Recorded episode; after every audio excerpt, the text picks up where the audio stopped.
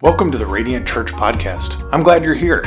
Grab a Bible or open up your favorite Bible app as we get into God's Word together. Nearing the end of the year, many of us, myself included, um, do something called making resolutions making resolutions. Now, the origins of resolutions, you know, people say, oh, it's, it's maybe Christian or unchristian, but there is something good and holy and refining about deciding in a new year to recommit yourself to faithfulness to God. And so, what we're going to do today is talk about what it means to make a gospel centered, Christ influenced, and informed resolution for the new year. My hope is if you didn't decide to make a resolution this year, that you would. That's one of my goals this morning is that you would make a resolution for the next year, for maybe for you, for your family, for your business, for your, for your college career, for your athletics, wherever you are in life, there's a decision that I believe that God is going to call you to, to greater faithfulness to Him. Proverbs 16, verse 3 says, Commit your activities to the Lord, and your plans will be established. Commit your activities to the Lord, and your plans will be established. We're going to circle back to that. The Babylonians, about 4,000 years ago, these were the first people to be recorded as making a celebration for the new year. So when the new year came, their, their new year actually started around March. Um, so the, around March, when was the, the calendar new year at the time, the Babylonians would have this great feast, and they would recommit themselves to the king. They would promise to pay debts. They would return any items that were borrowed. Some of you should practice that. Amen. Um, you've had that thing long enough. Um, so the Babylonians were the first people recorded to actually make this a big thing.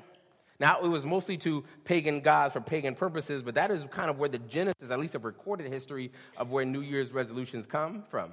And then, even in ancient Rome, Julius Caesar, who was a great reformer, and well, he was a reformer, um, changed a lot of things. One of the things that he changed was the beginning of the new year to be the 1st of January.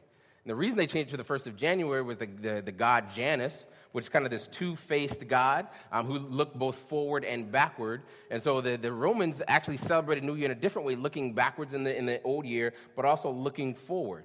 And that what they would do is they would make offerings and promises of good conduct. And they said, okay, I'm going to promise to be good this year, and if I'm good, the gods will bless me. Now, if we're honest, that's not too far off from our own theology.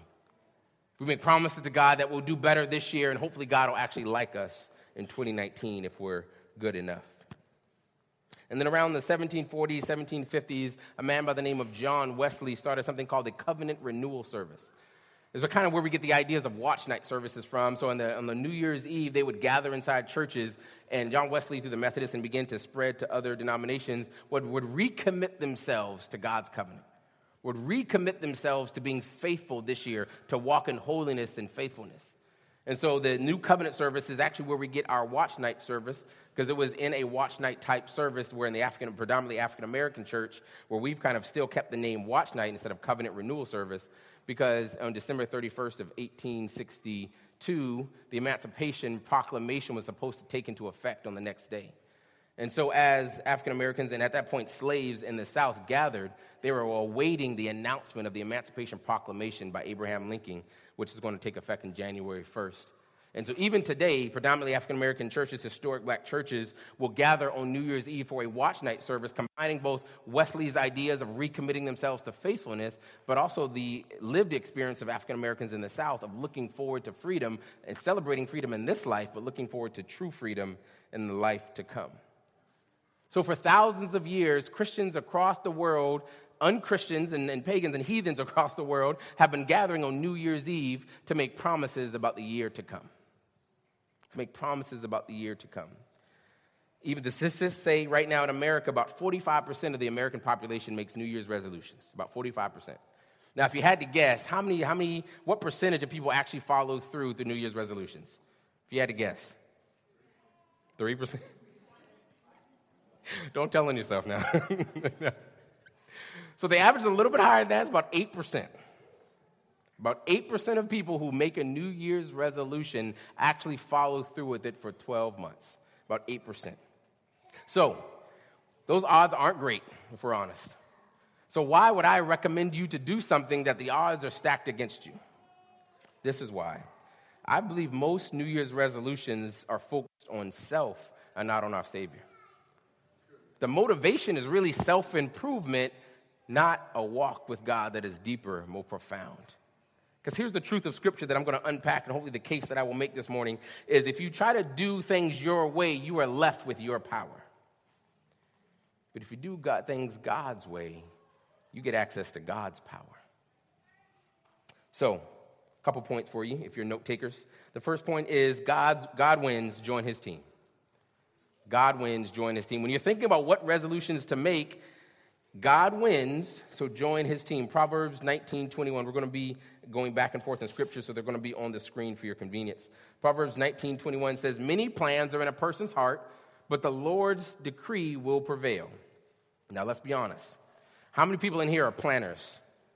You have a checklist, you got, a, you, got a, you got Gantt charts going on, you got a workflow planned out.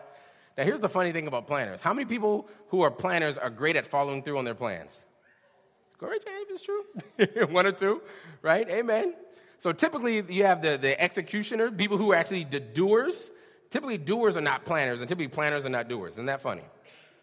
So we all have this, this part of us that says, man, I got a great idea for next year. I'm gonna, I'm gonna read through the whole Bible. I'm gonna get in shape. I'm gonna eat right. I'm gonna get my finances in order. And they're like, we're sitting down, writing everything down. But there's something about actually doing that plan that we tend to stumble upon. We tend to stumble and fall this is a great reminder that we have lots of plans, y'all, but the Lord's decree, the Lord's plans will prevail. So here's, here's, here's a New Year's resolution that you're guaranteed to keep God's will for your life.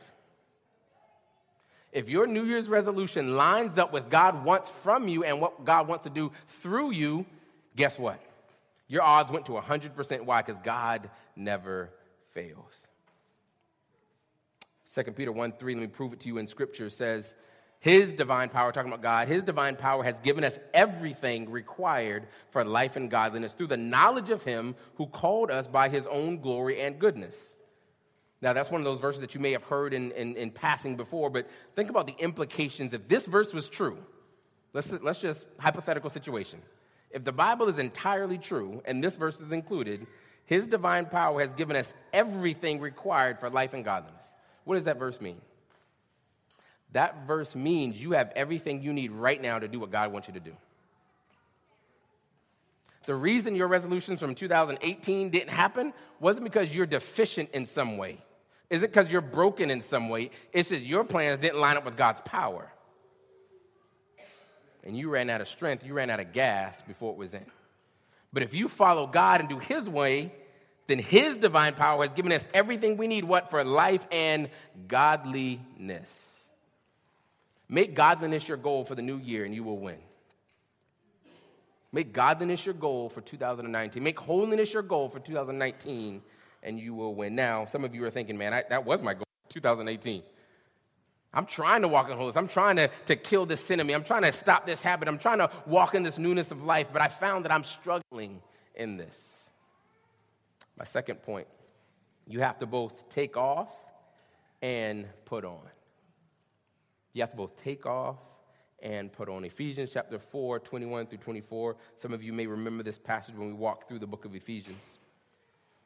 Says, Assuming you have heard about him, Jesus, and were taught by him, as the truth is in Jesus, to take off your former way of life the old self that is corrupted by deceitful desires, to be renewed in the spirit of your minds, and to put on the new self, the one created according to God's likeness and righteousness and purity of the truth. This is the big one, y'all. The idea of taking off and putting on is where most Christians, myself included, stumble and fumble the ball. Because what we try to do is we try to add right living to our equation and to our calendar without taking away the sin that so easily ensnares us and trips us up. Let me give you an example. So I tend to like working out. I enjoy the activity of working out.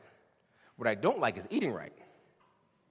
That's why no one knows I work out, right? Because if you work out and don't eat right, you're working against yourself, are you not? I want to buy a house. I want to buy a new car, but I also have this Amazon list that is 30 items long that I just, I just got to have. You see what I'm saying? You can't just start doing good. There is a call to take off the old self and to stop doing that which is getting in the way. The number one, the, let, me, let me help you all out. We have some Bible reading plans in the back. It's a five day chronological plan, takes you through the entire Bible in order of the events that happened, and it's only five days a week, gives you two days to catch up, even if you missed a day. They're printed on the back of the table. You can grab it on your way out. Please do.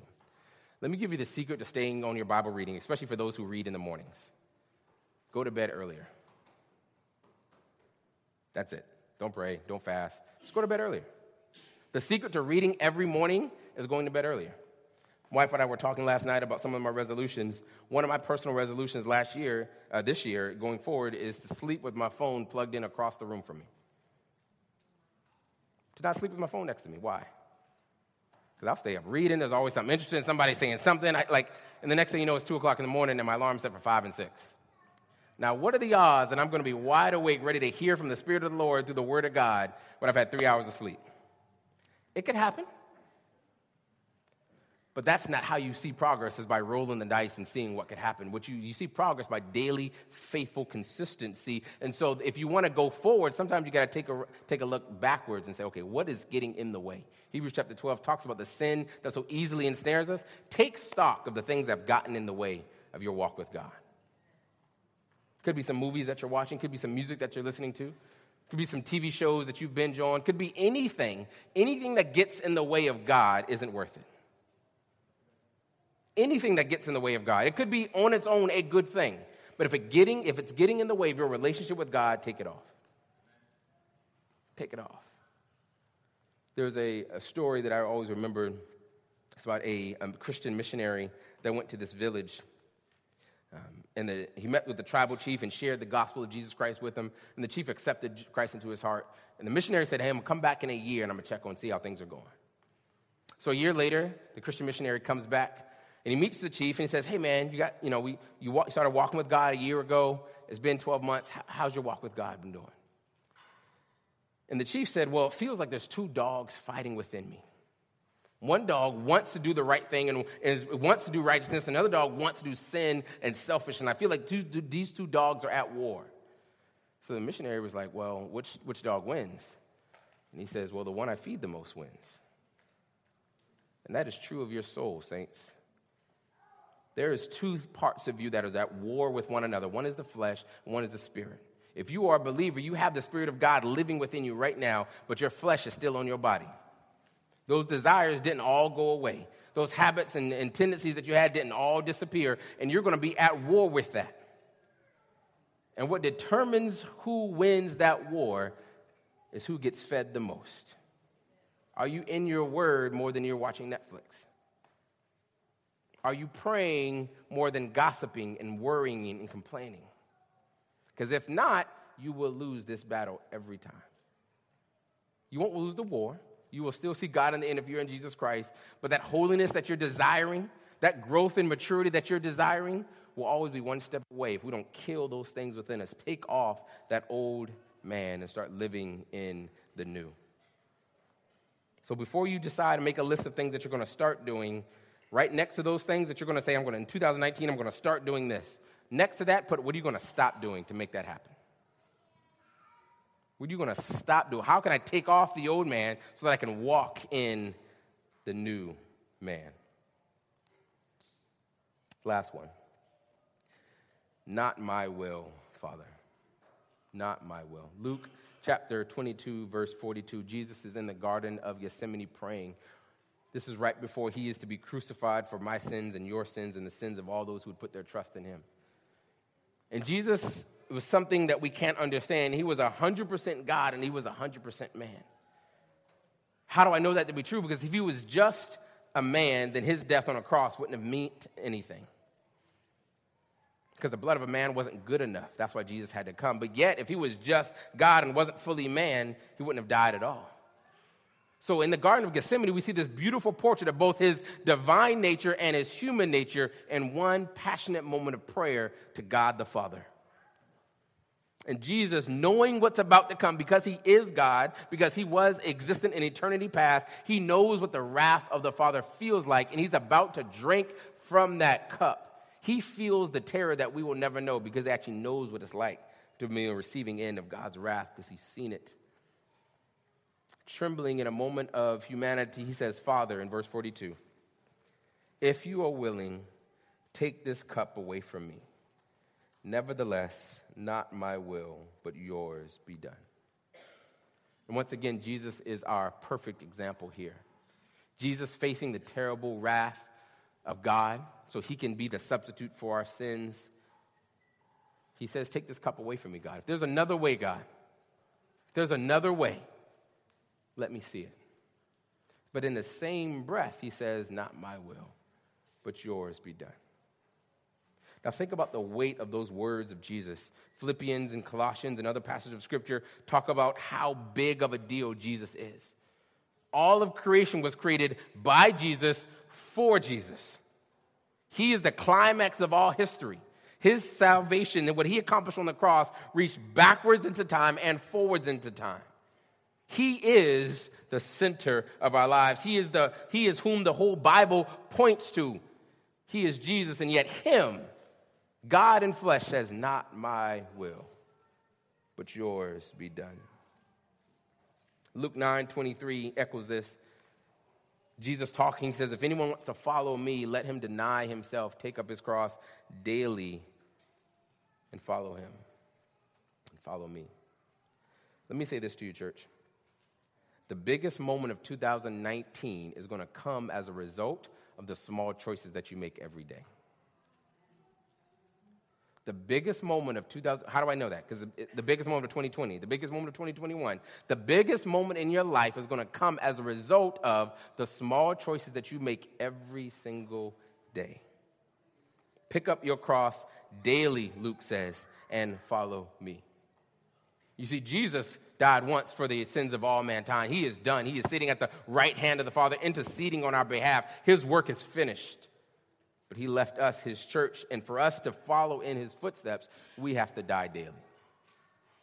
Every day, we have got to decide between following Jesus or following the passions and desires of our flesh. Letting him use our lives for his glory or letting me use my life for my glory. To build his kingdom or to build my kingdom. Not my will, says God, I'm going to choose you every time. I'm going to choose you every day. What does it mean to be a Christian? What it means to be a Christian is a big statement, and it's a big answer. But a simple way to say it is it means saying yes to Jesus, not just once, but every single day. I'm glad that you walked up to an altar. I'm glad that you prayed a prayer. I'm glad that whatever happened in that moment where you turned from death to life, I'm glad that that happened, but you've got to do it every day. Every day you've got to choose Jesus. Some of, the, some of you may be in 2019 desiring a, a deeper prayer life. It's a common request. I want, I want a deeper prayer life. Honestly, you're not going to achieve a deeper prayer life by having some grand vision, most likely. It could happen. You're not going to achieve a deeper prayer life by having a moment of prayer that lasts for 10 hours one day and then you're good. Honestly, you want to achieve a deeper prayer life? Set a timer on your phone and pray for 15 minutes every single day. That's it. Pray for 15 minutes. Time yourself. And I promise you, the first several days, the first several weeks, your mind is going to wander. You're going to run out of stuff to de- say. You're going to feel like, I don't know what I'm doing. I don't feel like anything is happening. But choosing to pray to Jesus, choosing to humble yourself before God every single day, and one day you'll start to meet God. One day, and you start to meet God. And all of a sudden, you'll, you'll look forward to those 15 minutes. And all of a sudden, one day you'll wake up and 15 minutes won't be enough. And you have more to share with God. And you have more that you want to receive from God. And all of a sudden, you don't realize it, but one day you became a person who loves and is fueled by prayer. But that didn't come from just one day. That came from taking up your cross daily and saying, okay, I'm going to be daily faithful and be daily committed. I'm going to encourage the church and I'm going to encourage you, any Christian or any unbeliever, to read through the entire Bible to see the entire story of God's counsel. That is a big task. That is a hard thing to do. You're going to get to passages of scripture that you don't understand. You're going to read things in God's word that seems wrong, even. That seems like I don't understand what's happening. I don't know what his name. And you're going to feel confused. But understanding isn't going to come from spending 10 hours one day a week in the word of God. It's going to come from spending 10 minutes every single day in the word of God praying for understanding, being faithful to take up your cross daily. Finances is typically one or two on the list, on the rank of uh, New Year's resolutions every year. It's either finances or weight, losing weight. Getting in shape and getting your finances ordered, one or two for like the last 15, 20 years. The number one thing that people want to do in the new year. Those are good goals, to be a good steward of God's resources and to be a good steward of the body that you've been given. But you want to get your finances in order? You don't play the lottery. You cut down on Starbucks, right? You cut down on the Amazon purchases. You cut down on the little purchases. I had a great, the best money management advice I've ever had is if you watch your pennies, your dollars will take care of themselves. That thing is solid. That, that is truth right there. It's not the big purchases that get you, it's those little ones. Going to lunch here, going to lunch there, coffee here, coffee there. Oh, tip. Those things add up. Next thing you know, you spent $700 on a fast food chain. You're like, how did this happen? It happened little by little. So you want to get your finances in order? It's not going to take the big thing, it's going to take the small thing every day. Like, no, what? I'm good, man. I'm going to bring my lunch from home today. You know what? I'm okay. I don't need a coffee. I'm good. Daily faithfulness is how maturity happens. If you want to start a business, graduate on time, become a better athlete, whatever, become a, a single person that's spiritually, emotionally, and financially ready for marriage. Whatever your goal is, it's going to be achieved by taking up your cross daily, that day to day faithfulness. Small decisions made every day, y'all. And I want to end today where we started Proverbs 16, verse 3. Commit your activities to the Lord, and your plans will be established. Jesus, the center of history, the pre existent one, the I am that I am, he did not live for his own glory. In the moment of hard stress, facing the fear and the wrath of God, in that moment, he said, Not my will, but yours be done. Those words aren't just profound, they're a challenge because if Jesus says, Not my will, but yours be done, then how dare we say anything different? How dare we try to build our kingdom when Jesus sought to build God's? How dare we try to build a life that is comfortable for us when Jesus lived a sacrificial life for all mankind who would put their trust in him. So, whatever your resolutions are, church, whatever you commit yourself, have this verse at the center of your, your thoughts. Are these plans for, to build my kingdom? Or are they to build God's kingdom? Am I committing my life to myself? Or am I committing my life to God? Because at the end of the day, you try to build your kingdom, you will have to do it in your strength, and you will be one of the 8%. I've been there every year one of the 8% that doesn't, or one of the 92% that doesn't make it. But if you tap into God's will for your life and God's plans for your life, you have access to God's power for your life. So, for resolution, start with prayer. God, what do you want from me in 2019? God, what do you want from my family in 2019? God, what do you want from my money, my resources, my time, my education, my job? What do you want? My entire life, God, is yours. How would you use it, God?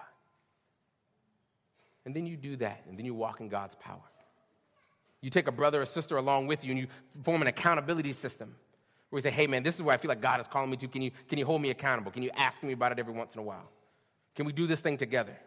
Because Christianity is not meant to be done alone, it's meant to be done in community. And so even these resolutions aren't meant to be done in your own power and your own strength. Even it's not meant to be done between you and God. It's meant to be, be done between you, God, and his people. Church, I want to see us all grow. I look out every Sunday from this pulpit and I see men, women, and children who have no idea how much God wants to do and use them.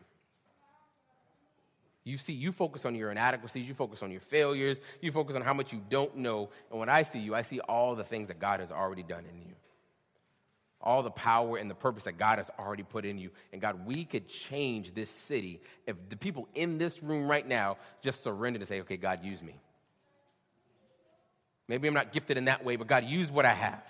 Maybe I don't have as much of this as that person, but God, what I have, you can have. Then all of a sudden, we see that the story of the five fish and the five fish and the two loaves wasn't about Jesus doing a Sunday dinner. It was about how God works. He takes what people gives him and he multiplies it for the purposes of his kingdom. And so you have may have made resolutions years and years before, and you feel like, man, I've, I don't even, I'm not even looking forward to doing that again because I don't feel like I ever make progress. Commit your ways to the Lord, and He will see you through. Because it's not your will that's at stake, it's God's glory and God's will that's at work. Will you commit to yourselves to the Lord in 2019, church? Will you commit to greater levels of faithfulness in 2019? Will you commit to taking off some of the old man and walking in the newness of life that Christ has given you? I hope we can do it together. Let's pray. Father,